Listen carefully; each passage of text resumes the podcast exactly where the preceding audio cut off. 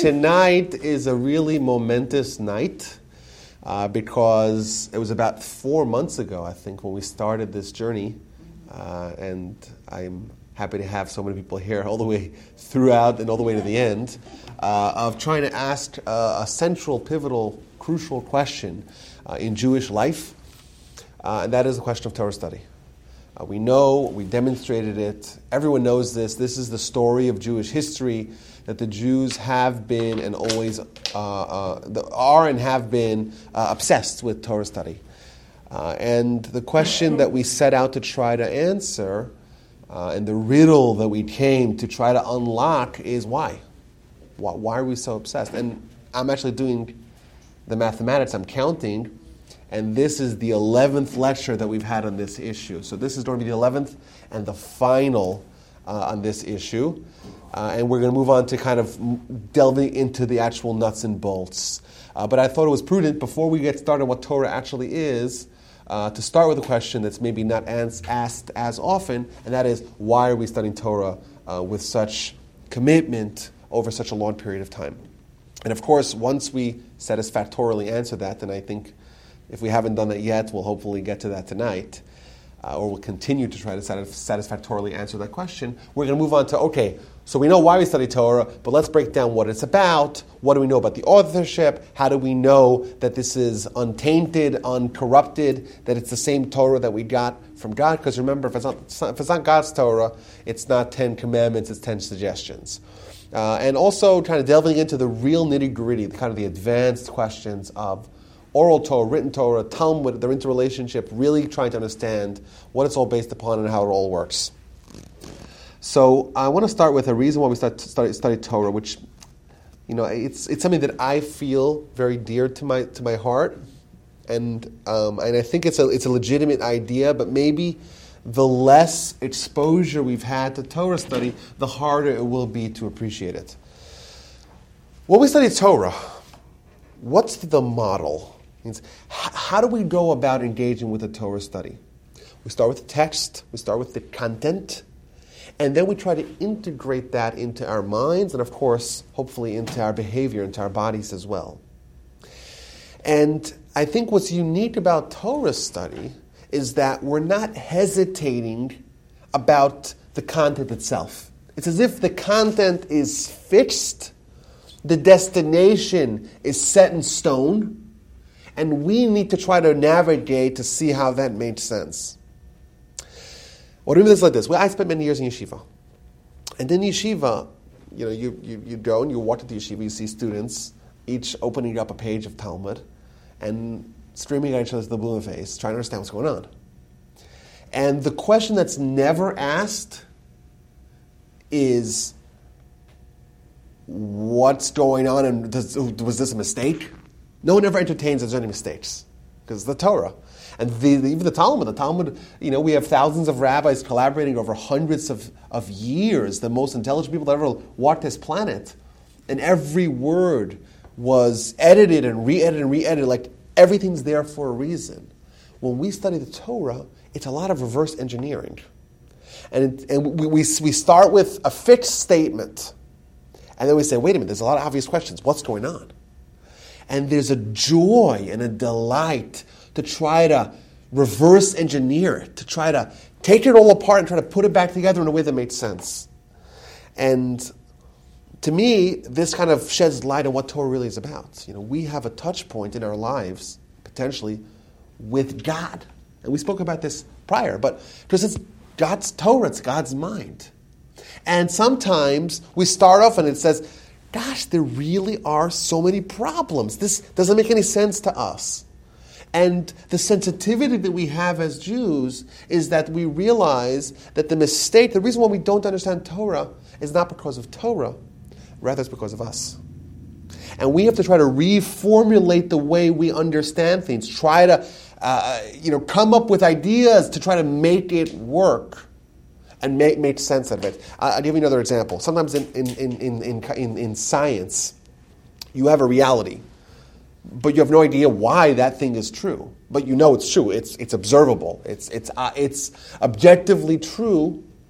And there's a joy to try to understand it because it starts off as being so contradictory. I, I, I think I, have you know I think that you know I, have spent uh, a long time uh, studying the works of the Rambam, uh, and what's interesting about the Rambam's works, maybe we'll get to it a little bit later on, uh, is that he doesn't give you any sources. So the Rambam was the first to write a book that distilled all of the halacha, all of the practical Jewish law out of the Talmud. He was the first to do that. Obviously, very innovative idea to try to organize the laws, just the conclusions of the Talmud, and not on the page. It's not going with the order of the Talmud. Rather, he had a new reformulation of Jewish law. The order was his own. But not only that, he doesn't give any sources. So he says a law, and he doesn't tell you where he got it from. Anywhere in the Talmud, and anywhere in the Mechilta and Sifra and Sifri and Toras Kohanim, and all the Midrashim, and all the works of the, of, of the luminaries that precede him, anywhere could be where his source. And there's a joy when we study a page in Talmud, and I say, oh, let's look what the Rambam says on this particular matter. We find the corresponding Rambam, and we have two documents in front of us our Talmud, our Rambam. And we have no idea how is it possible that the Rambam, the genius of geniuses, the Renaissance man, the greatest man of the past millennium, the great genius who was able to do so much, uh, works of, of, of, of, immortality, the first one to write commentary for the Mishnah, the first one to organize all of, uh, all of Jewish law. How is it possible that he read the same page of Talmud as I'm reading right now? Same words. And he comes and he, this is his conclusion. It seems so bizarre. And you look at some of the commentaries that, uh, that are contemporaneous to the Rambam, and you see how they explain it. And you're like, this makes sense, this makes sense, this makes sense. Well, what is the Rambam thinking? What's going on over here? But you know for sure that this is something that he wrote and he only wrote it after he was absolutely abundantly sure of what he was writing, and he edited it over, over decades. This is for sure what he's, but what's going on over here? And the destination's set, and your job is to try to, you know, retrace his steps. It's as if you, you could take a walk and a journey with the mind of the Rambam and see how he gets to where he gets to. What's and the possibility that he sourced it, but he didn't release it? So the Rambam writes in a letter that he that he wanted at the end of his life he wanted to write the, the sources for all his his works. He started writing it, but he didn't finish it.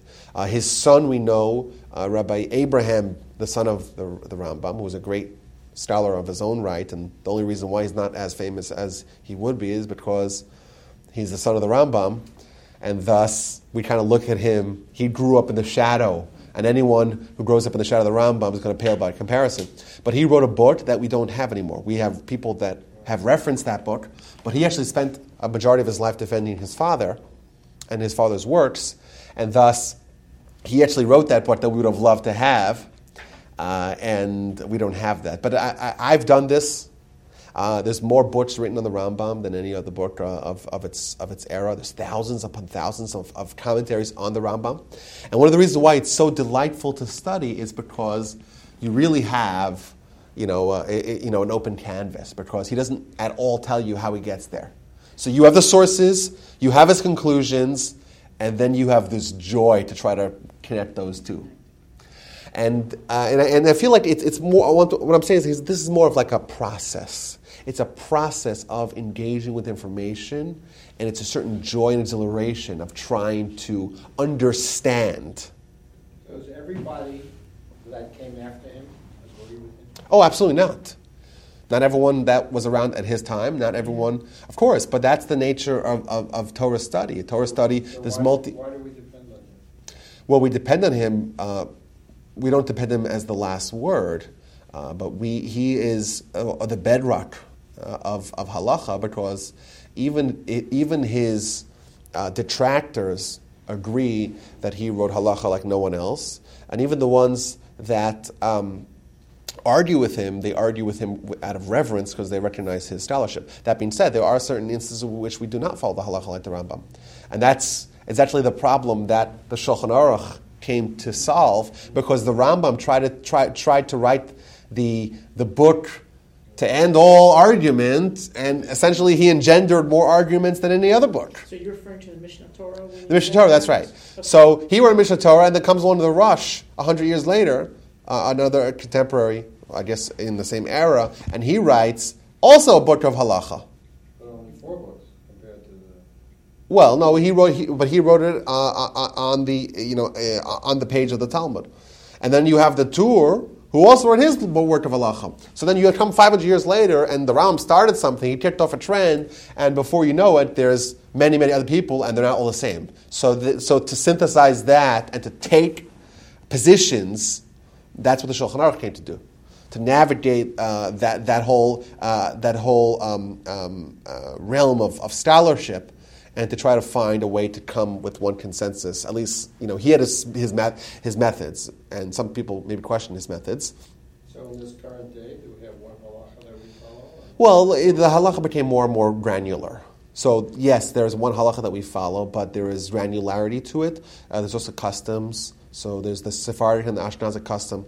Uh, we know that Shulchan Aruch was written with a um, uh, with the accompaniment of uh, of the Ramah, who was contemporary to Rabbi Joseph Karo, and they both set out to write the same thing, and they ended up having a different method of navigating all these halacha works. So imagine you have 500 years of halacha works, and now, okay, we want to write one definitive one. Once that era is sealed, let's write a definitive work of halacha. So he set out to do it, and he chose essentially majority rules, the Shulchan Aruch did. He took the major halachic opinions and chose majority rules. So he kind of took the, the, the consensus of, of the Rishonim. And the Ramah, he took the one of recency because recency in within a certain era if you're more recent you have the gift of reflection upon th- those that preceded you so the ramah his method of trying to navigate this problem which is really a blessing right of having so much halacha was to take the later opinions uh, because they essentially are able to reflect upon the opinions of those that preceded them and to give uh, a primacy to those opinions and that created this dynamic where uh, sometimes there will be a divergence between the opinion of Shulchan Aruch and the sister work, which is the Ramah, and typically the Sephardic communities follow the Shulchan Aruch and the Ashkenazi communities follow the Ramah when there's disagreement. But, but, but, point out, the disagreements are kind of very minor. So I'll give you an example. Um, we know that there's bread and there's sub-breads with regards to laws of Jewish blessings, correct? When you eat a, a bread, it become it's a hamotzi, special blessing hamotzi, uh, that we make on bread only. Uh, then you have a pretzel, which is basically the same thing, but it's a different blessing. Uh, you have a piece of cake and it's a different blessing. And the question is why? So the, so the Talmud talks about this bread and sub bread. And the question is, how exactly you know, to what extent do we have to add sweeteners to bread to make it from bread to sub bread? That's why the Sephardim, they don't have egg challahs in Shabbos. Sephardim don't have egg challahs in Shabbos. Why? Because they want to have, because in the, Sephard, the Sephardic opinion of this matter, following the Shulchan, the Shulchan Aruch, is that if you put even a little bit of other non-flour water ingredients into the bread, it's going to downgrade it from being bread to sub bread. You make mezonos in it. That's why they only have water challahs. Interesting. Dave. I thought when collectively we study halacha, we study Rambam. Am I saying? Well, yes, but uh, that's And not. I understand, he's the authority though, right? Well, he, he is the authority for some communities, like for example, the Yemenite communities. They accept his word as being the final word in halacha. Traditionally, he's not the final word in halacha. Uh, he's maybe the first word, maybe the authoritative word in halacha, but not the last word in halacha. Well, maybe not the last, but the most authoritative would be Rambam. Well, um, uh, Jewish communities uh, really everywhere unanimously accepted the works of the Shulchan Aruch, and we know historically whenever there is this shift in eras and thus a shift in Torah, uh, and then there's one work that's accepted by all, you know, universally amongst all Jews, that becomes like kind of the standard bearer. So, what made the Talmud the definitive work of of Talmud of Gemara? Because everyone accepted it. What made the Rambam? So, the, what made the Shulchan Aruch the definitive work? because everyone accepted because everyone knew there was a job that needed to be done. He essentially filled a role that someone would have had to have done it, and he was at the right place at the right time with the right skills and capabilities to do that. But where does the Rambam disagree with Shulchan Aruch? It's yeah. m- Most of the time, they don't disagree. It's But is there some disagreement? yes. There's going there's going to be instances where the Shulchan Aruch does not follow the Rambam. Like what? Gosh, I mean, there's probably hundreds of them um, because the Shul- the Shul- the Shul- the Shulchan Aruch took, took a much more kind of um, um, exhaustive look at halacha. So he would look at the Talmud. So he would look at the Talmud and he would look at all the commentators of the Talmud, and he would of course invoke the opinions Well, of the So Rambam. we would know, have some idea what's at stake here. Uh, an example. I, I, I, off the top of my head, it's hard to think, but the, for example, the laws of Nida. As to the Rambam, he has his own opinion, of my head, right? Uh, as to what renders someone a Zava Gedola. Uh, and he's the only one who has this kind of 7 Eleven uh, opinion where he talks about a woman uh, who sees an emission uh, seven days later and then 11 days later, and he's the only one that says that. And he's essentially on an island with regards to how to understand this very complex Torah law. And Allah does not follow him because he's kind of a lone wolf or a lone opinion uh, on that matter. Top of my head. Sorry, it's the first thing I came up with. But there, there are. Doesn't require that seven and eleven. No, it's not, it's not a matter of requirement, it's just a matter of understanding what renders someone a Zava Gedola. Okay, just an example. But there are, I'm sure there are hundreds. But, like, but most often there's not going to be disagreements, and if the disagreements, uh, they, they- you know, once again, they're always very minor. Rabbi, I have a question. Go ahead. All right, those, those people, those that followed, uh, you said that the Rambam in the Mishnah Torah did not cite his sources. That's right. Did everyone else that followed with these works that you mentioned cite their sources? So was many of the these- only one? That's many of these- yes, go ahead. Number two is, Go ahead. did he do that deliberately so that people would have to go back and study and The, remember, okay, so I'll start with question number two. The Rambam Okay. did it deliberately, I would say, even though later on he regretted it. He did it deliberately because he wrote, wrote a work not of scholarship. It ended up being a work of scholarship. But ironically, if you look, you read the introduction to the Rambam, and I highly advise everyone to do that because it's available online. Just Rambam introduction to Mishnah, not Mishnah, Mishnah Torah, because he has an introduction to Mishnah as well. Uh, if you read that introduction, he outlines a very interesting history. Like he does a very good job of succinctly giving us the history of Torah and the events that, that propelled him to write a definitive work of halacha. But he writes it uh, uh, with a reflection on the status of scholarship in his time. It used to be everyone was capable of studying all of Talmud and had the capacity and the intelligence and the community to be able to glean from the Talmud halacha. Nowadays, it's became more difficult and people became more scattered and became less uh, uh, um, uh, con- con- conventions of, of scholars and the scholarship waned and therefore people don't know halacha. So therefore, I, the Rambam, I, either I studied this all intently and I organized the halacha for you. Uh, so it's not a work of scholarship. It, and ultimately, it became a work of scholarship. So ironically, what the Rambam set out to do, in, in, in a weird way, historically, he didn't achieve that. But he did even more than that.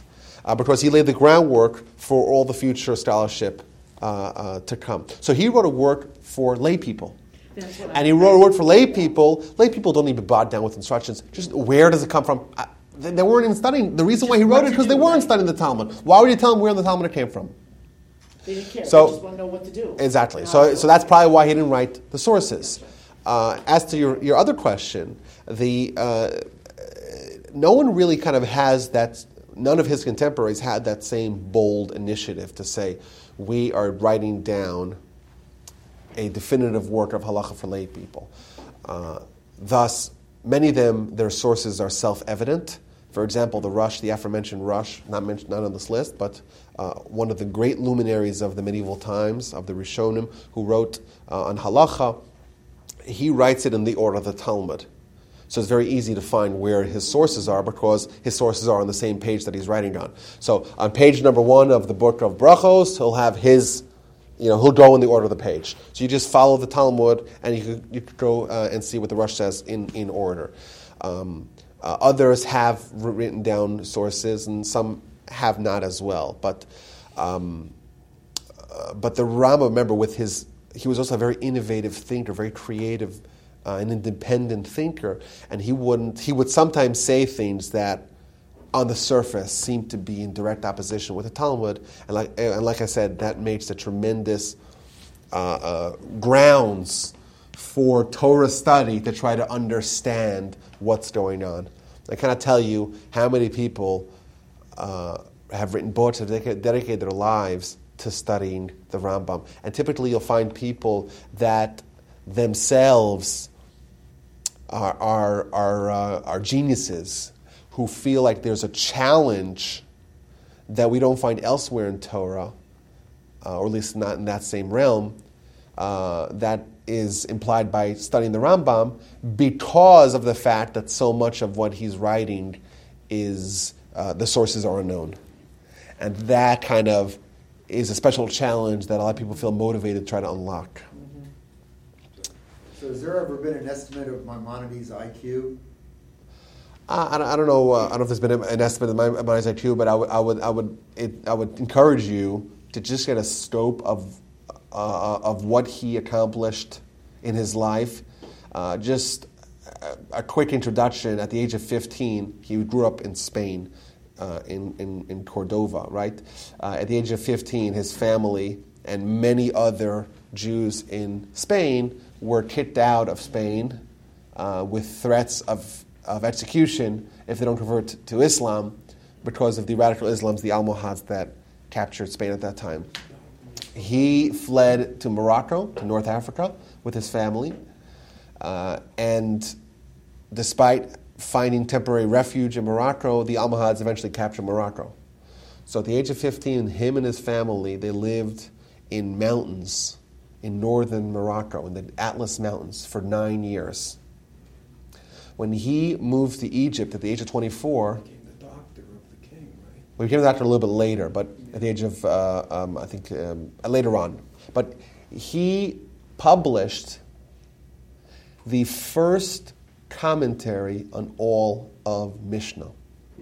Could you imagine being a 15 year old and writing a comment and living in caves and writing a commentary on 63 books of Mishnah that hadn't been done before? Mishnah is already around for a thousand years, and no one was able to do that. And the Rambam, a teenager living in, a, living, living in tents, does that. And not only that, it's not a commentary on Mishnah, it's really a commentary that invokes all of Talmud. And he has the gumption at the age as of a teenager to say, I will tell you, I will organize the 13 principles of Jewish faith. Can you imagine? Something that no one's ever even thought of doing prior to say, let me organize the core principles of Judaism into 13 immutable principles, that these are principles and these are necessary beliefs of all Jews, these are not others. Where did he get his medical training? Well, all, all doctors uh, of those time were self trained, so. Uh, but we know he have, we have works that he wrote on medicine. Like it's, it's unbelievable what the man accomplished, and that was uh, maybe the not even the most the you know the top two most influential books that he wrote. So just, just you know, just, just, as an idea. Either way, I would encourage everyone to get a sense of that. Maybe we'll talk about that. Uh, uh, I just um, I want to make sure we finish this tonight because I want to get. We'll, we'll dedicate a class to analyzing the Rambam and his impact and his legacy and his and his um, uh, his uh, uh, the scope of his literature. Okay, we study Torah and we create new worlds. What does this mean? So I want to start with Adam. Adam had Torah or not? Did he have Torah? So Adam, on one hand, is a man of tremendous capacity. The descriptions that we have of him in Jewish literature are astounding. He was able to see from one end of the world to the other end of the world. He's able to rival the angels. The angels see him and prostrate themselves because they think he's God. Did he did he have Torah once he ate of the? No, he didn't get Torah. That's right. Well, so so Adam had what's called Ruach Hakodesh. Adam had Adam was made of the image of God. Adam was able to understand every creature what its essence was, what letters God used to create it, and thus give it a name. Adam is essentially all of human intellect merged into one. Taken down by a woman. uh, yet he was still lacking. Uh, what happens? The serpent comes and tells him, "Oh, the Almighty told him not to, from, not to eat from the tree. Do you know why the Almighty told you not to, not to, not to eat from the tree? Because He knows That you're going to be like Him." So Rashi explains, what exactly did the serpent tell him? The serpent told him, "You eat from the tree, you'll become God's rival." God creates a world, you will be able to create a world as well. So, Adam, peak humanity, the one thing he was lacking, the one thing that he coveted, was the fact that he was not able to create worlds. Fast forward to chapters of the Fathers, uh, chapter 3, Mishnah 14. The Jewish people are beloved because the tool, the, uh, the wonderful tool, was given to them. That the Almighty gave us the wonderful tool that He used to create the world.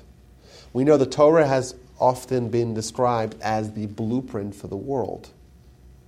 There's a very famous teaching in the Zohar, Istakel Bo'raisa, Ubara Alma. The Almighty looked into the Torah and created the world. Jewish tradition say tradition says that the Torah preceded the world by hundreds of generations, according to the Talmud uh, in Shabbos. Uh, now, what that means, of course, is a good question. But the Almighty used the Torah to create the world. And who did He give the Torah to? To the Jewish people. Thus, what Adam coveted, what we have. Adam had everything, but he was lacking one thing. He was lacking the ability to be like God. He was lacking the ability to create worlds. God created a world, but how did God create the world? He used the Torah. And what did he do with the Torah? He gave it to us. Whose Torah is it? Is it God's Torah or is it our Torah? Well, it's kind of a little bit of both. Well, we study it us, so it's ours. exactly, but we study God's Torah. Yeah, he gave it to us. He formulated it, but then he gave it to us. The the verse in uh, in Deuteronomy tells us, "Lo bashamayim he." The Torah is not in the heavens. The Torah is here. It's ours. The Talmud says the angels go over to God and say, "God, when's Rosh Hashanah?" Which is kind of a question a lot of Jews ask. Right? When's Rosh Hashanah? We have to plan our uh, annual trip to the synagogue. Unfortunately, that's a reality today. Uh, angelic talk from modern Jews. But the Talmud says the angels come and ask, God, when, when's Rosh Hashanah? Do you know what the Almighty says? I don't know. We have to ask the Jewish people. The Jewish people decide when Torah, when, when Rosh Hashanah is. We have the Torah, and we can almost do with it what we please, which sounds bizarre. Of course, there are certain regulations within, within which we need to operate.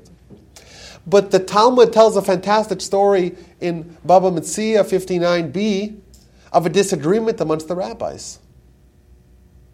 And the disagreement centers around the pure, purity status of a certain oven. Tanur shel achnai. It was a certain serpentine shaped oven. And a, a question with regards to the purity status of that oven. And they brought up this question in the house of scholarship, and there was a disagreement. And one rabbi, Rabbi Eliezer, the greatest rabbi of his generation, he gets up and he says, This is the halacha. And the rest of the rabbis say, No, we disagree with you. This is not, no, the, other, the, the, the, the opposite is the halacha. And they start duking it out. Ultimately, it comes up to a vote. And he loses. But, of course, he was a very feisty person. We can learn about Rabbi Eliezer as well, put him on our list. Very feisty person. And he says, I'm not giving up. So he makes a proclamation. If I'm right, let heaven announce it. And they're sitting in the beis medrash, and they hear a booming prophetic voice. Rabbi Eliezer is right. From heaven, prophecy. Everyone's impressed, right? Wrong.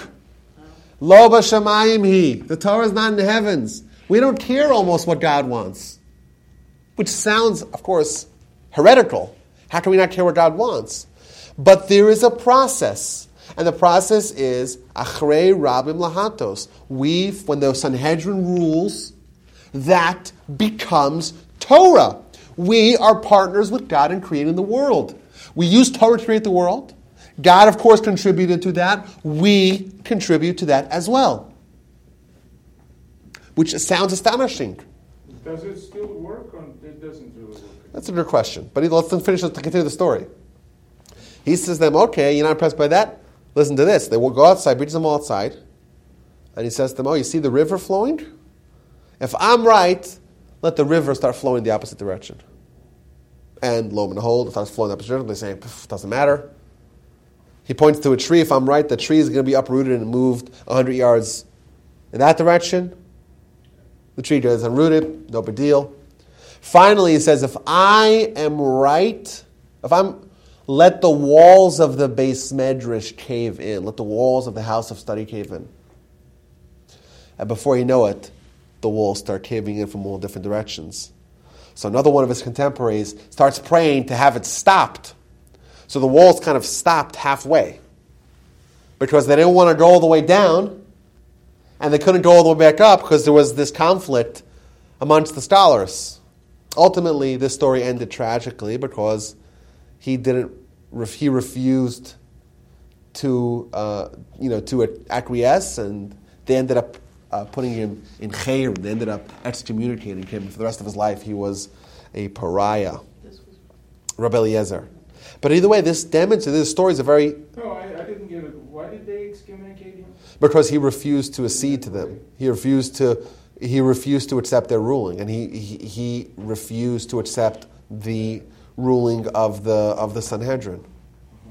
Uh, despite the fact that he was arguably a greater scholar than all of them. And, Well, one ruling on what? oh, this particular law. Oh, okay, so he disagreed. He thought that Yes. God should decide. No, he thought he was right, and he said, "I've got on my side." My side. But either way, like this, kind of, I think, elevates the status of Torah and really the status of Torah scholarship as well. When we study Torah, we're doing something that the angels cannot do. We're doing something that Adam wanted more than anything else to do. When we study Torah, we, we kind of continue the creation of the world. You know, the Greeks were always making the argument that, that the world is static. It always was, always will be, and it's, it's finite, it's fixed. And the Jews, thousands of years already, have been arguing that we live in a dynamic world, a changing world, a world that had a beginning and has a conclusion, but there's development in the interim. The Torah is like that as well. Of course, there are fixed premises in the Torah, but the idea of our contribution to Torah, we can say a Torah insight and we create a spiritual reality that will exist forever. So is studying the Torah part of Tikkun Olam? Absolutely.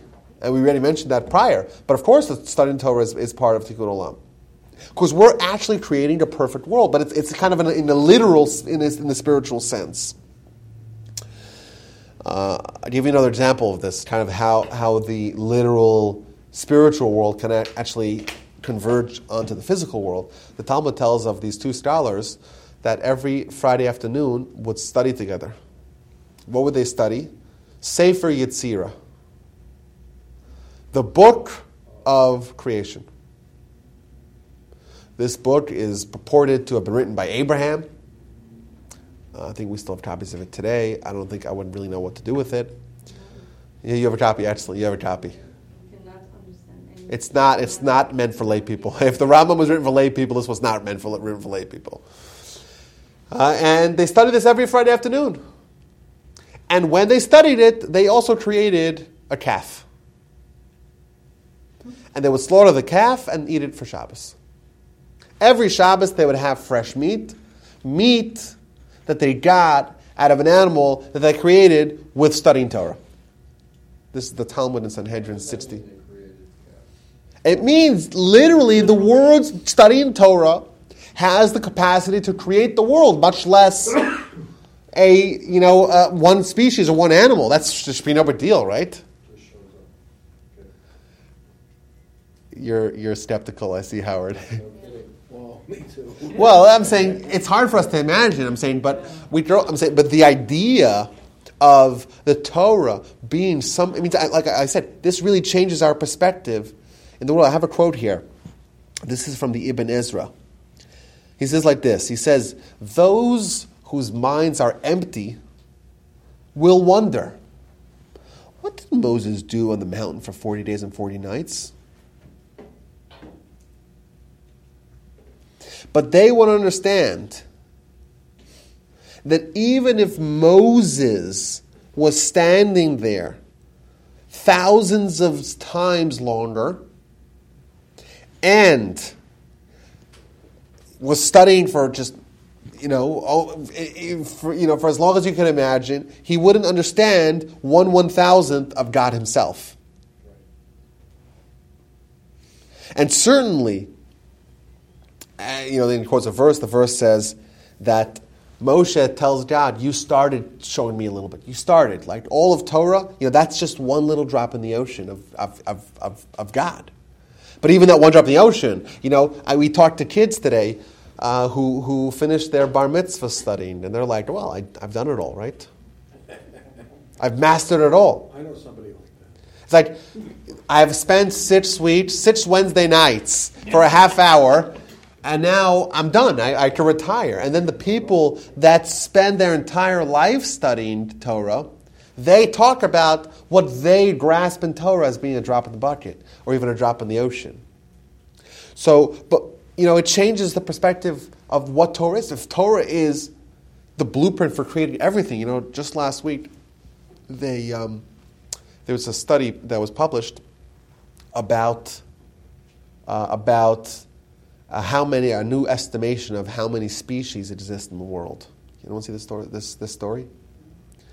Uh, previously, the number was estimated between uh, 1.25 and 8.7 million different species. Uh, and Exists today. Yes. Uh, and last week, they published a new study that puts that number around a trillion. So, not a billion, and certainly not in the millions, in the trillions, which obviously is astounding. Uh, but imagine, you know, if I had to write a manual how to create a cell how long would that manual be? How vast would that manual be? Or how to create an organ, or how to create a species, or how to create certainly our universe. And how, big of a manual would that be? And we have a Torah that has the capacity to scale to those, you know, astronomical sizes. It, it, somehow the Torah, we're told, is the blueprint for this all. And we have a capacity to tap into that. We tap into that, we create for ourselves a little world as well. I know this is, sounds kind of very. How would you determine in the Torah that that was true, what they're now claiming to be true? What do you mean? Well, I, I'm, I'm, I'm, I'm, I'm, I'm, just, I'm just kind of giving a picture of the scope of the world that we live that was formed by Torah and thus kind of to try to amplify or to augment our perspective of what Torah is capable of and how our contribution to Torah creates an element, a spiritual element that lasts forever. What is, a, what is a soul? I mean, there was a discussion. I remember at some point that. What is a soul? You know, yeah, but, uh, you know, they uh, could now, with artificial intelligence, artificial neural network, they could create sort of like an intelligence, a, a, human being with that intelligence. And if they have like somebody like a, you know, even a Jewish rabbi, they can gradually start replacing his neurons or his organs with artificial thing, and after a while, there's nothing left there but just mechanical things. Is the soul gone? So you're referring, uh, you're referring to what's known as the singularity, Yeah. uh, the idea of artificial intelligence kind of eclipsing human intelligence, and thus the human experience can kind of exist as if you could kind of this is this is science fiction, right? Right now, it's still science fiction. Uh, we'll see where that goes. Uh, but But there's a specific question. If we take a human being and we start replacing his body parts gradually, one by one over the years as he ages, and eventually we'll have replaced everything. So that's no longer a human being originally, but is that still the soul still Well, attached to that? okay, well, let me reformulate your statement. That's called. No, because You your your cells that comprise your body Right. are different cells than comprised your body yesterday. Yeah. Because the Almighty created the body in a way that it's self, uh, uh, it repairs itself all the time, and thus cells are swapped away for, for new cells. If you take uh, a, a, a molecular level a human body and you look at it from the way it was seven years ago to the way it is today, 98% of the cells are different. Right. So, and I think that to me is indicative of the idea of a body just being merely a, uh, a, a placeholder for the soul. You know, a common question people ask when we talk about uh, about uh, about um, uh, about uh, reincarnation is well, which soul, which body do you have? And, the, and that question assumes that you have one body, and we know already today that you don't have one body. It's just your cells are constantly being uh, So being recycled. We have something entirely synthetic, made of silicon. It still holds the soul.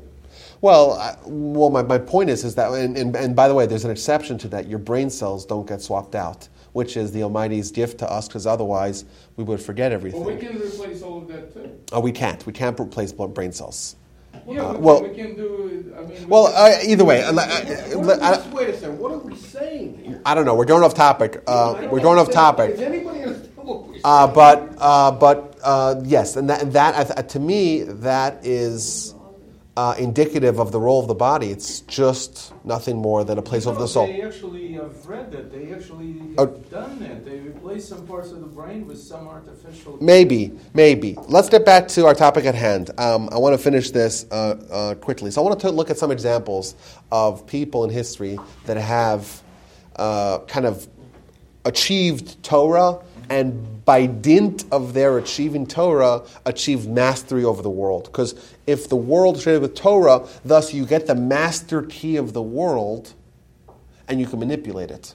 We find many stories, uh, even after prophecy hath been concluded, we find stories of great Torah luminaries reviving dead people, for example. Uh, or uh, the, there's a Gemara that talks about Rabbi Yochanan. Not Rabbi Yochanan, I'm sorry, uh, it was Rabbi Yosef ben Uziel. Whenever he studied Torah, uh, and a bird flew over him, the bird would get incinerated. He had total mastery over the. The, the, the Gemara tells stories about Rabbi Shimon. Rabbi Shimon, he would look at people and he'd be upset at them. They would, they would be just combust. Uh, and this is kind of obviously the, this seems a little bit out there.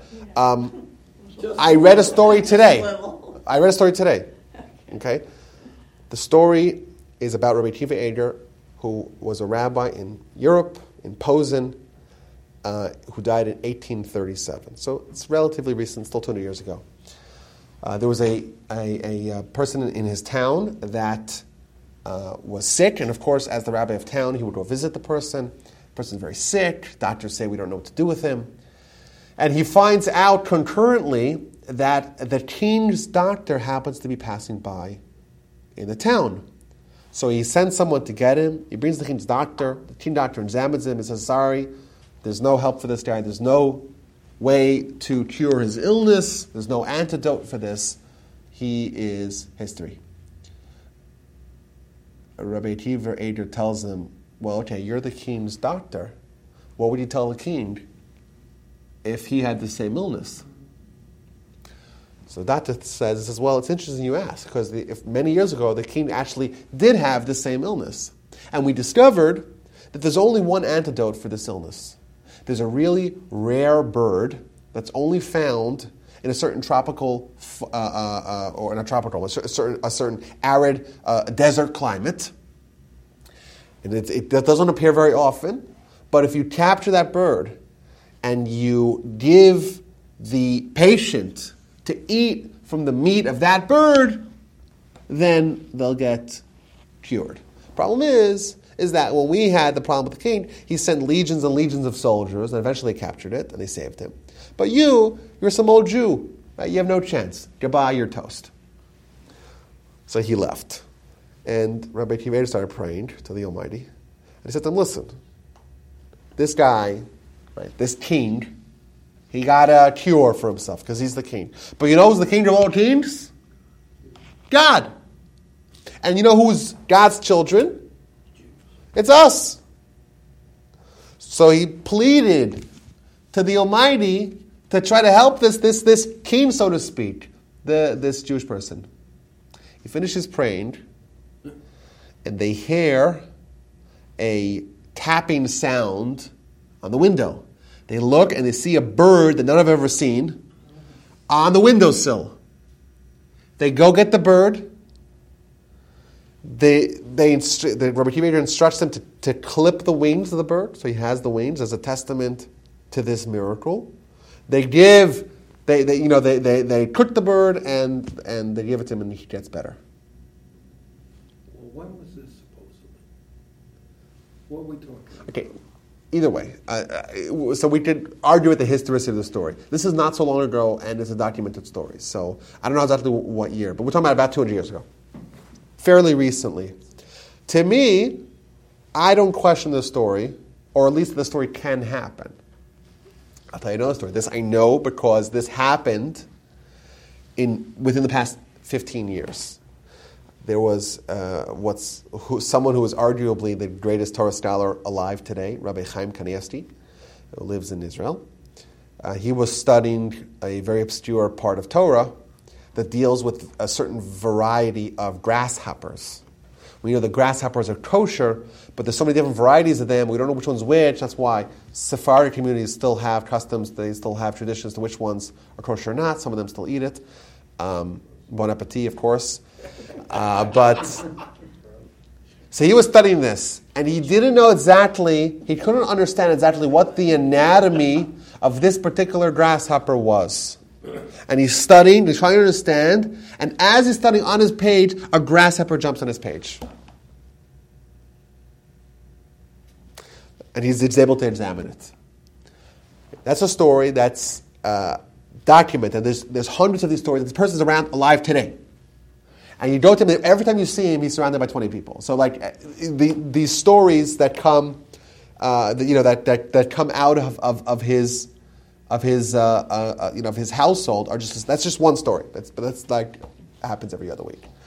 How's that possible? Well, if you study all of Torah like he does every year, he does every single year he finishes all of Torah. What does all of Torah mean? Babylonian Talmud, Babylonian, of course, all the books of the Tanakh, all the commentaries of the Tanakh, Babylonian Talmud, Jerusalem Talmud, Sifra Sifrim Chol Toras Kohanim, all the Ram, all Shulchan Aruch, all the Torah, everything, everything, every single year he finishes it. Not only that, when there's a leap year, so there's an extra month in the year, right? Right. He writes a book on Jewish scholarship that month. So, so every leap year, we know there's a new book, book coming out for him because he has an extra month to work. To work. Uh, and I'm saying, like the, the someone told me over over the holiday over Pesach that Rav Chaim Kanievsky wrote. Uh, there's some guy who's writing a book about Jewish names. So Rav Chaim says, "Okay, you know what I'll do for you? I'll write for you a list of every single Jewish name in all of Jewish writings." Not only that, I'll do it in alphabetical order.